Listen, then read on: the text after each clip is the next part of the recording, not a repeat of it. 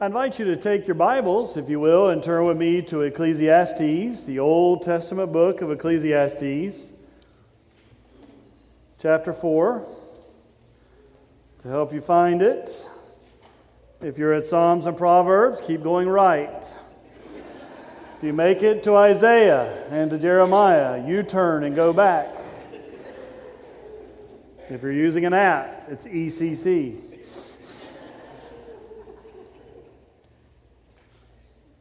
Ecclesiastes chapter 4, beginning at verse 9, where the writer of Ecclesiastes is talking about friendship and the importance of friendship.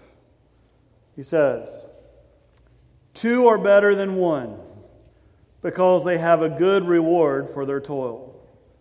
For if they fall, one will lift up the other. But woe to the one who is alone and falls and does not have another to help. Again, if two lie together, they can keep warm. But how can one keep warm alone? And though one might prevail against another, two can withstand one. A threefold cord is not quickly broken. This is the word of God for the people of God. Thanks be to God. Let us pray. Almighty God, we give you thanks for your holy word and for the privilege of studying it together. And now, as I stand before these, your people, I pray that this would be your message and not my own, through the name of Jesus Christ. Amen. Friendship. When I hear that phrase or that term, I, I'm immediately taken back to a television show that I used to watch years ago growing up. I'm going to date myself a little bit, but I will confess to you it was reruns when I was watching it.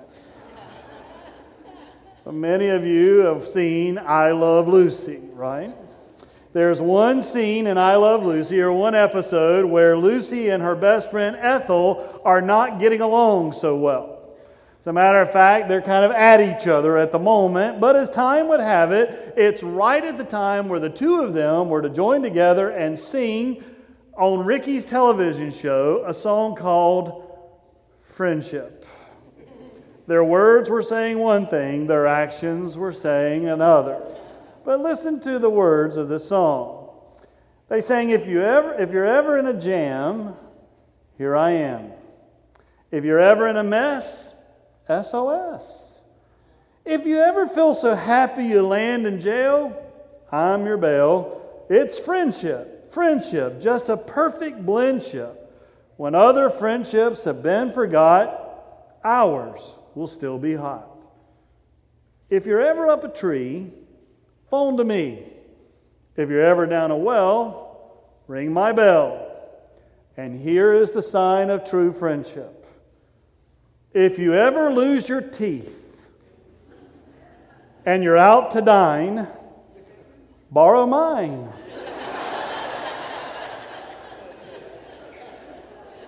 It's friendship. Friendship. Ecclesiastes actually is taken from the Greek word which means teacher or preacher. So the writer of Ecclesiastes is a teacher or a preacher or someone who is sharing wisdom to the congregations. Some believe that Ecclesiastes was written by Solomon, maybe. Some scholars are beginning to argue, well, it seems that there are things dated after Solomon. Probably not Solomon himself. We're really not sure, but it's a preacher or teacher. That's what the word Ecclesiastes means.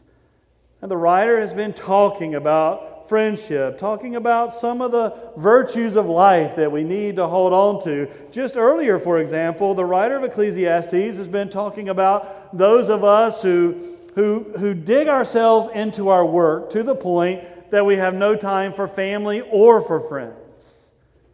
And he cautions us about being so busy making a living that we don't have a life.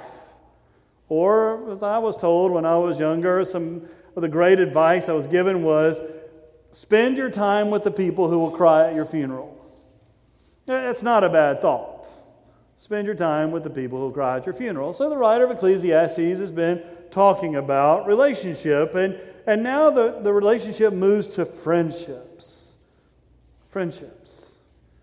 We're called to be in relationship with one another. We're not meant to live and to take this life of ours alone, but to share it with others. As Bonhoeffer talked about life together. You might remember if you go back in Genesis how this all started. In Genesis 1, you have the story of the first day, second day, third day, etc., story of creation. Genesis 2, you get kind of a retelling.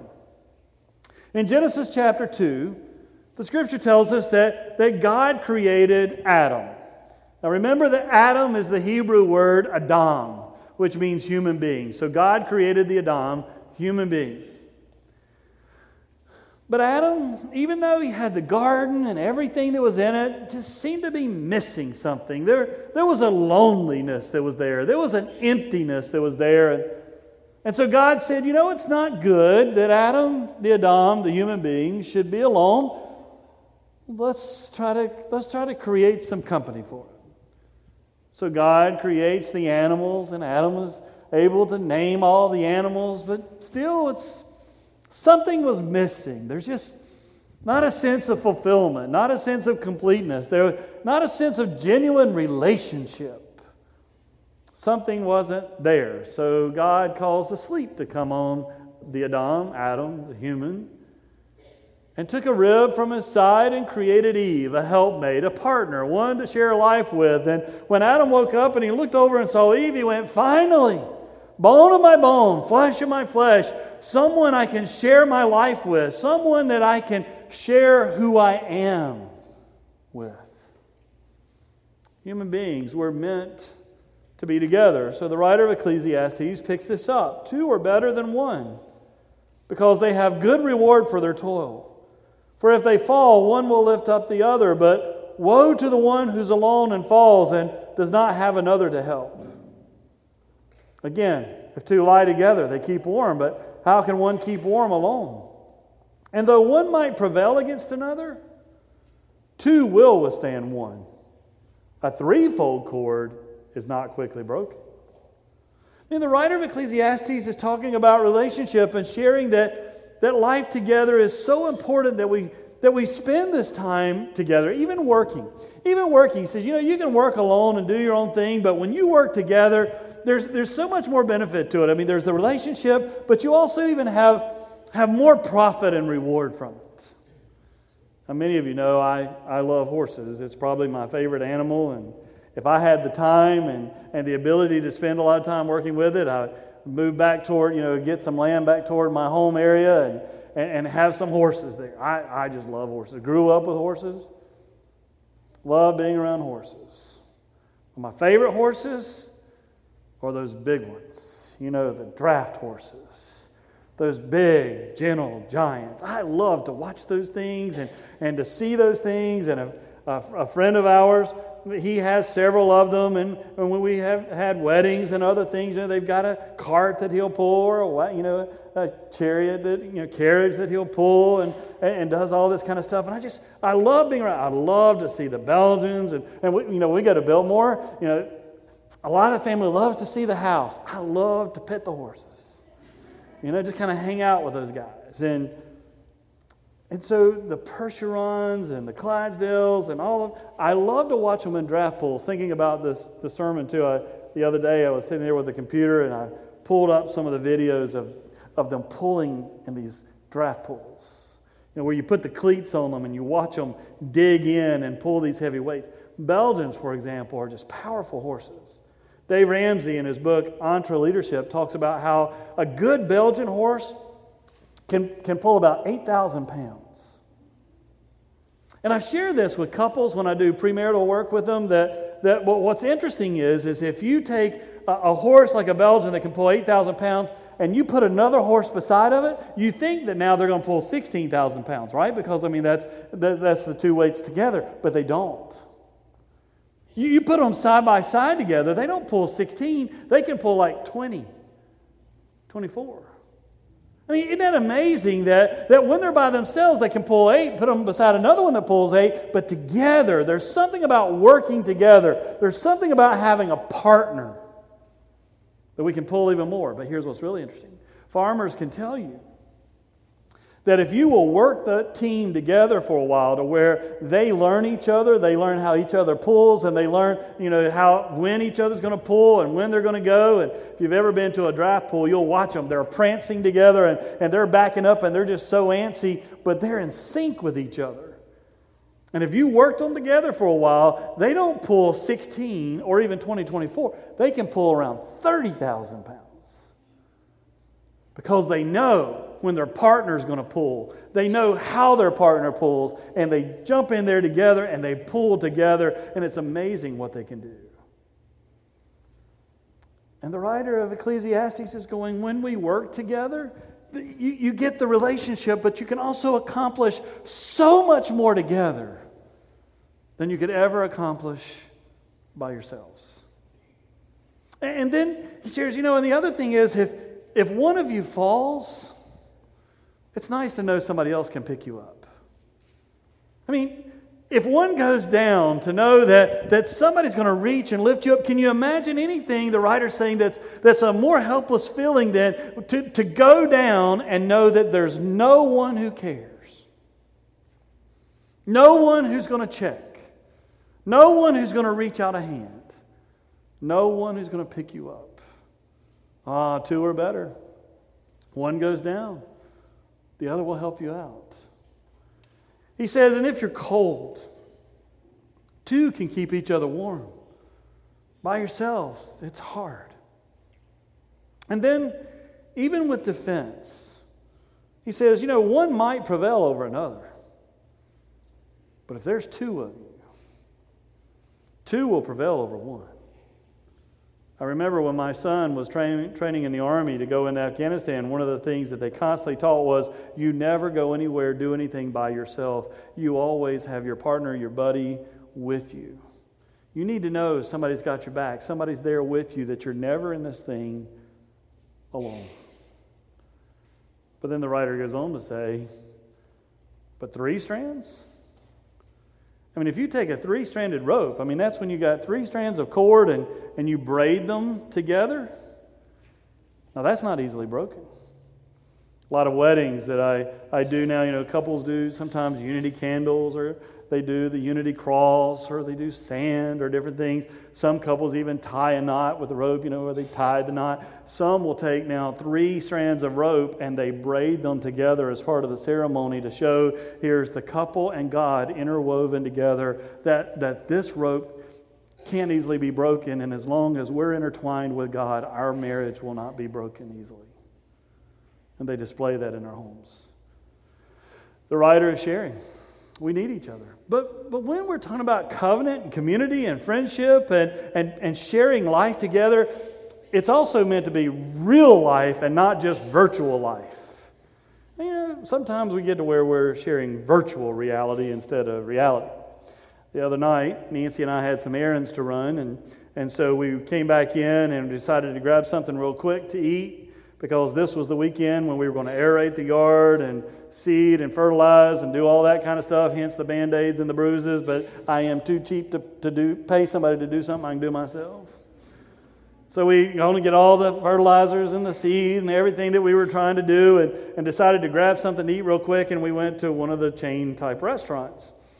And we're, we're, sitting there eating, and, and I'm a people watcher. I'll just go ahead and tell you I'm a people watcher. My family knows that. You know, and if we go to a mall, I'm not shopping, I'm watching.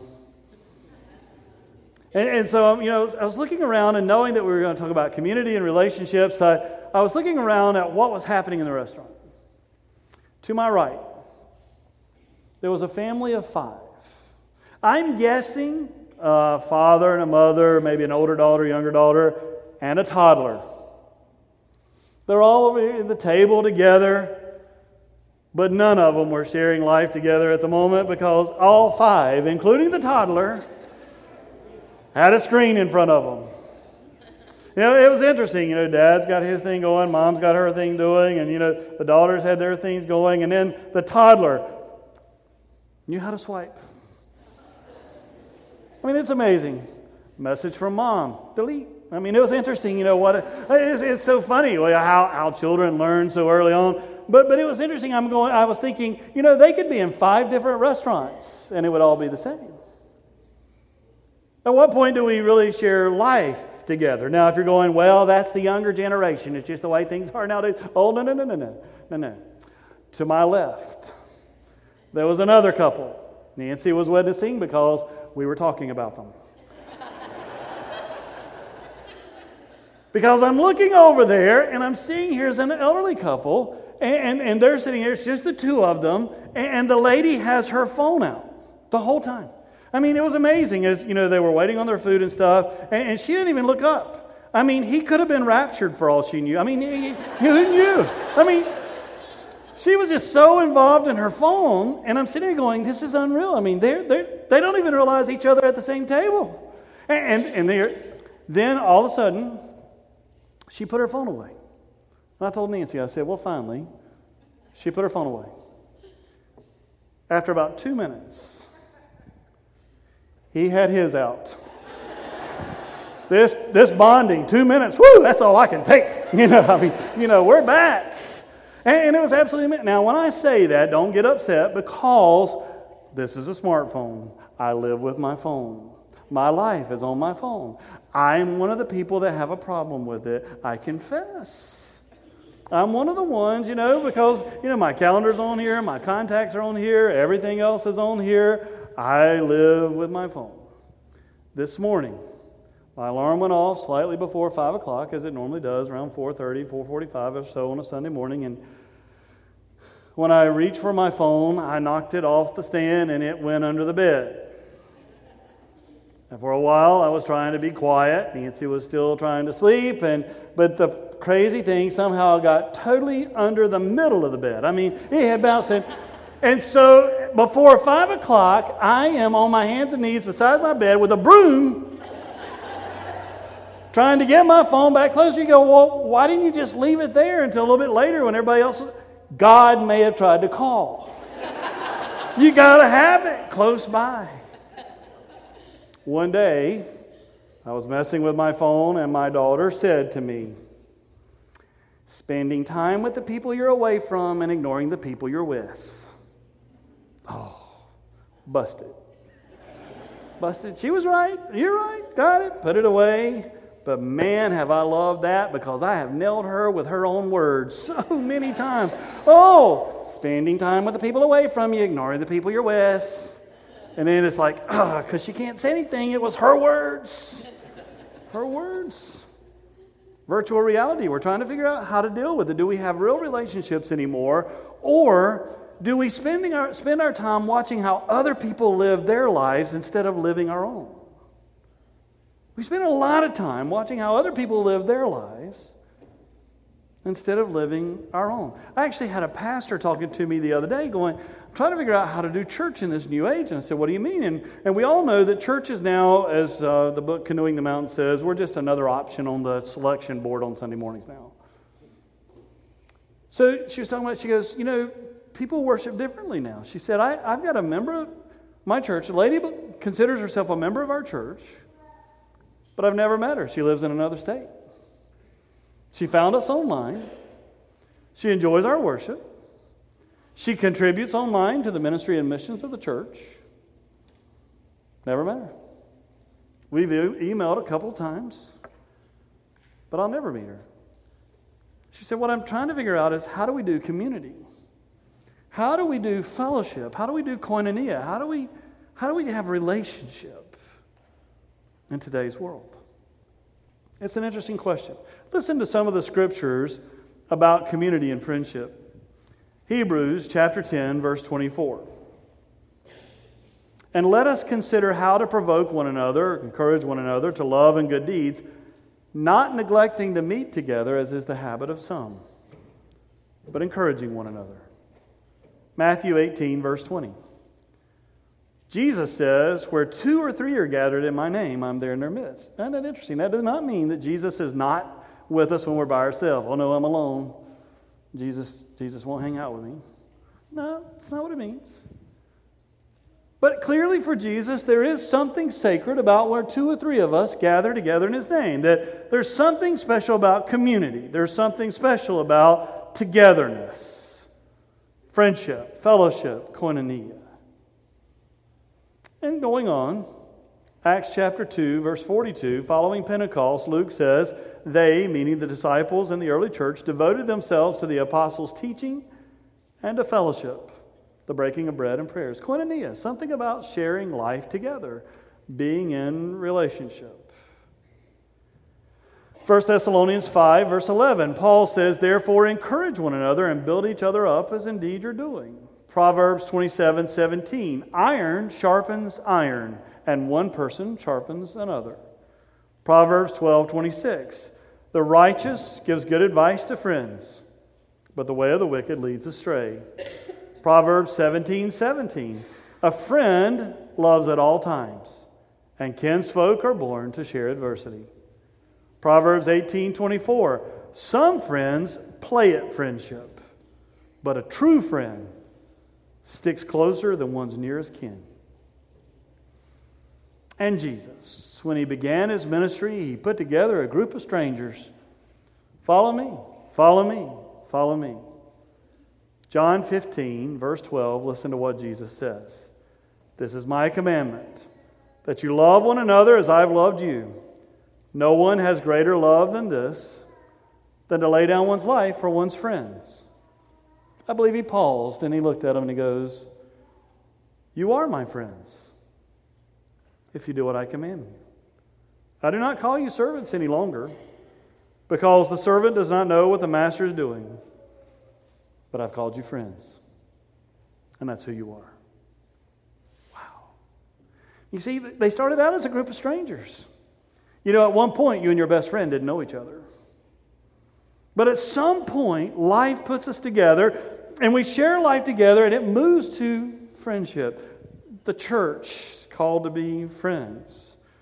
Martin Luther said that there was no such thing as salvation outside the church. You've heard me share that before, but what he's trying to share is, is it is so hard to be a Christian in a non-Christian world. Can you imagine trying it on your own without, without one another? So what the writer of Ecclesiastes is trying to say with us as well. You know, one-on-one out there we'll be taken, but but when we have another, we can withstand. But you add the third cord braided together. Now, that's a relationship hard to break. That's a relationship. One of the great friendships we see in, in the Bible is that between Jonathan and David. Remember in the Old Testament for Samuel? Jonathan was the oldest son of King Saul, and David is being groomed by God to become the next king of Israel, the great, greatest king in all of Israel. And, and, and so David is now working for and with Saul, the king, and and, and the scripture says this is 1 Samuel 18, verse 1, as paraphrased by Eugene Peterson. He said, By the time David had finished reporting to Saul, Jonathan was deeply impressed with David. An immediate bond was forged between them. He became totally committed to David. From that point on, he would be David's number one advocate and friend. And what's so powerful and beautiful when we see that is that, that when King Saul becomes paranoid and, and jealous of David, it's Jonathan, David's friend, who intercedes with his dad. And, and when things get risky, it's Jonathan who goes up to his friend David and goes, Hey, you need to watch out for this, watch out for that. Friendship. We can't do it alone. We need a friend. Nancy and I have been blessed in our lives. We have some, some great friends in each church that we've ever served. We have had friendships develop that, that go on today. And you know they're good friendships when you're, you're apart from people for a while, but when you get back together, it's like you were never apart. You're just comfortable in each other's homes and, you know, you raise each other's kids and, and, and you just share life together. There's one guy that I went to college with and, and then to seminary. We roomed together in seminary and uh, I was in his wedding, and when we had kids, you know, he and his wife didn't have children of their own, so our kids' pictures are on their, their refrigerator. They consider our kids to be their kids, which I need to talk to him. He didn't help pay for the wedding. I need to talk to him about that. But we just kind of have this bond and this relationship together. He actually did help with the wedding. When, when his father died, I did his father's service. When my father died, he did my father's service. We've kind of been there for each other throughout our lives. Now, what's interesting is Nancy will tell you we're alike in a lot of ways, but we are different in a lot of ways. I'm type A. He is not. Thus, he is wrong. I believe in being on time. He's never been on time. As a matter of fact, it's in His will that I will do His funeral if I'm still alive and able when the time comes. And, and I'm going to plan to do it 30 minutes after we're supposed to start. So He'll be there. I mean, it's, it's one of those things, but the point of it is, is friendship does not mean you always agree with each other. It's, it's just a relationship, kind of like husband and wife. Nancy and I don't always agree with each other, but our love and bond for each other is greater than whatever it is we're disagreeing about. And our friendship with each other is, is greater than, than, than the petty things that might be in between our lives. We have to be careful. Sometimes we expect way too much out of the other people. Friendship, it's important.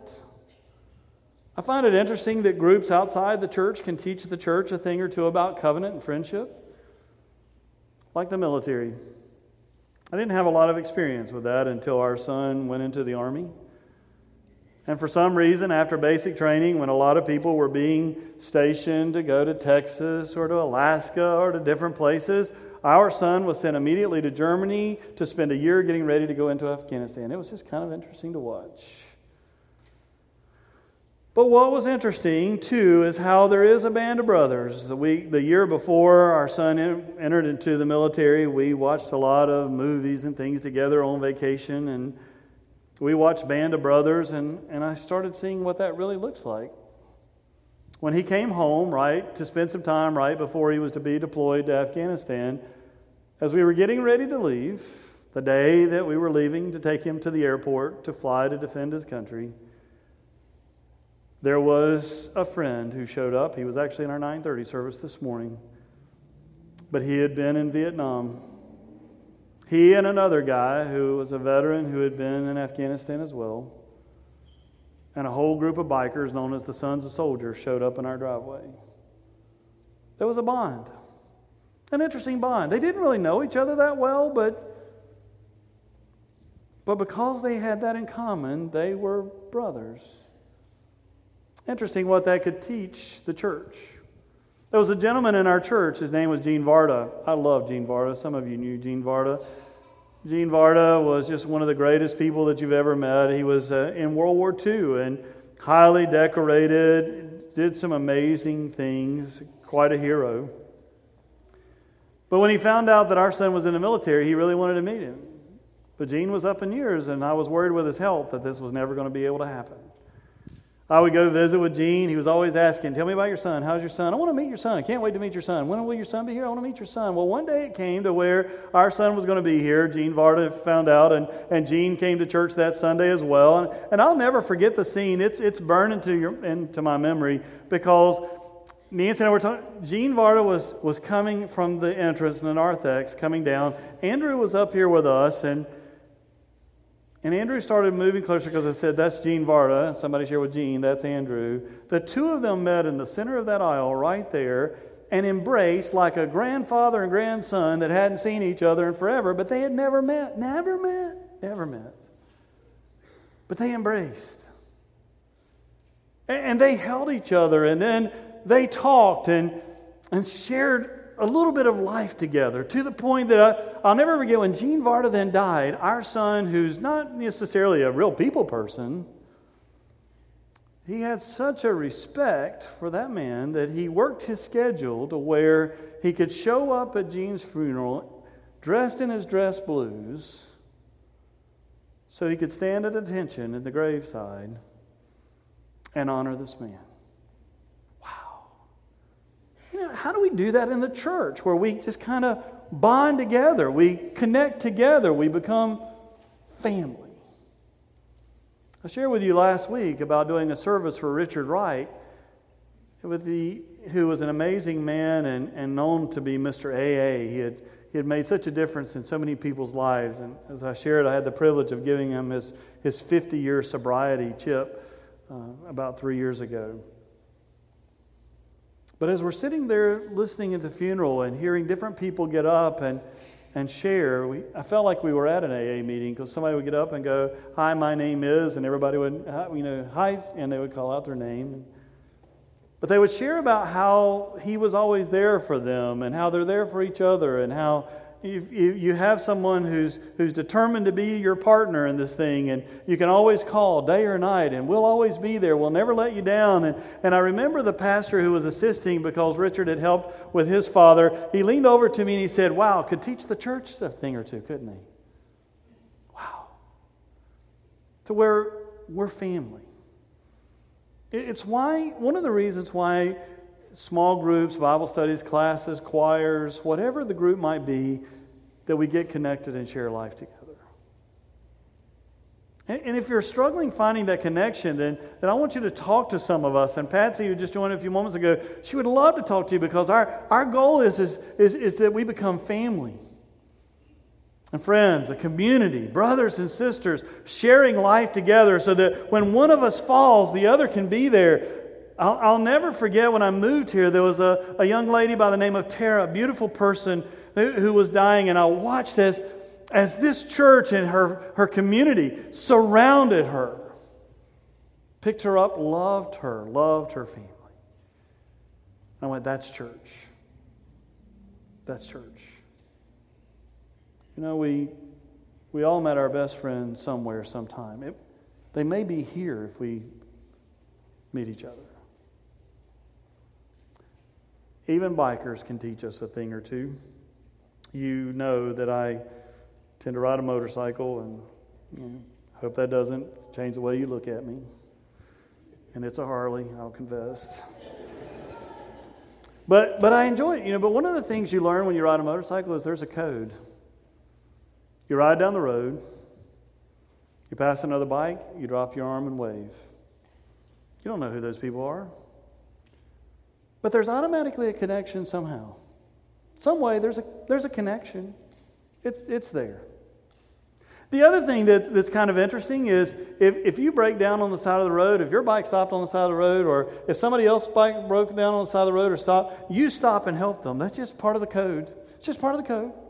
No one wants to have to leave their bike and go try to find help. You go help them because that could be you tomorrow. That could be you tomorrow, so you help them today. They may help you tomorrow. It's just what you do. You don't leave somebody else stranded. I remember my dad telling one time he was he was riding his motorcycle up the road and he didn't realize that there was a police officer on a motorcycle on up in front of him and, and he decided he needed to make a call, so he just kind of pulls off the road over to the side. He noticed up in front of him though that the motorcycle ahead of him went over, crossed the median, back down the interstate, crossed the median, back up, pulled in beside of him, and it was a it was a police officer on a bike going, "Hey, just checking on you. You good?" He goes, "Yeah, I just need to make a call, making sure you're good." Rode away because that's what you do. It's just it's just what you do. You ride, you, you take care of each other, even though you don't know each other. You're part of a community. I, I can show up somewhere with a group of bikes, and, and it, it could even be a rough environment, and, and, and I can get off my bike and I can leave my helmet, my gloves, and my coat laying right there on my bike, and nobody's going to mess with it. You just don't do that. You respect somebody else's stuff. You don't ever sit on somebody else's motorcycle without permission. You don't dare touch their stuff. You just don't do that. I will confess to you. I wouldn't leave my helmet, gloves, and jacket in this church parking lot on my motorcycle. And I'm not worried about the bikers. You just don't know. You just don't know. You're part of a covenant. I'm kidding, but you're part of a community. There's something about being part of a community. The church is a community. And we should know. We're brothers and sisters. You go down, I'm going to reach out to pick you up. You need help? I'm going to work right along beside of you. You're facing adversity. One on one, you may not stand a chance, but together, together we can overtake it. A three corded braid, hard to break that. We're family. Or another way of putting it is this Blessed be the tie that binds our hearts and Christian love. The fellowship of kindred minds is like to that above.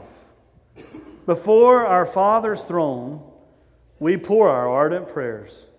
Our fears, our hopes, our aims are one, our comforts and our cares. We share each other's woes, our mutual burdens bear. and often for each other flows the sympathizing tear. And when we asunder part, it gives us inward pain. But we shall still be joined in heart, and we hope to meet again. Will you stand as we sing together? Blessed be the time.